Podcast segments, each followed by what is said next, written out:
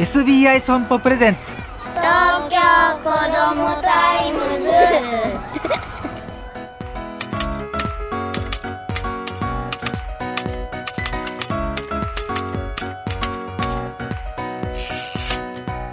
おはようさんさん。 TOKYO こども TIMES 編集長の杉浦太陽です。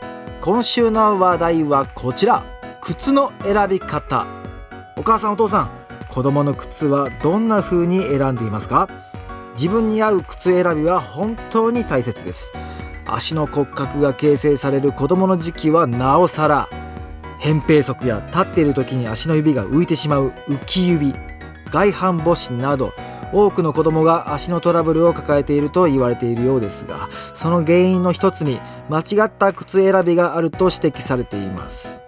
例えばすぐに成長するからという理由でね大きめの靴を履かせていると脱げないように足の指を踏ん張ってしまい地面を蹴って歩くことができず扁平足になったり指に余計な力が入るために曲がって外反母趾になる。ってもう怖いですね。そういう恐れがあるとのことです。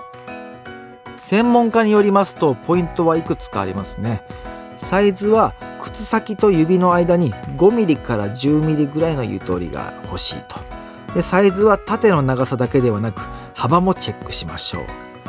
足を靴にぴったりフィットさせるベルトやファスナー紐などで足が靴の中で動かないようにできるものが良いと。で靴底は安定感があって指の部分だけ柔軟に曲がるものが良い。かかと部分は柔らかくなくてしっかりした体の体重を支えられるもの。柔らかすぎると横脚や X 脚の原因になります。どうですか？子供の靴選びで今のようなこと考えていますか？気に入ったデザインだっていうねそういうセレクトはやめた方がいいかもしれません。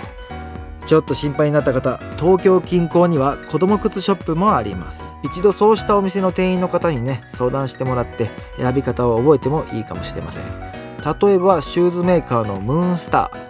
こちらは元気キッズというお店を全国で展開しております。この辺りさすがに子供自身が考えてできることではありませんから親が子供の健康や成長を考えてケアしましょう。でもうちもねちょっと大きめに買ってたのあるわな。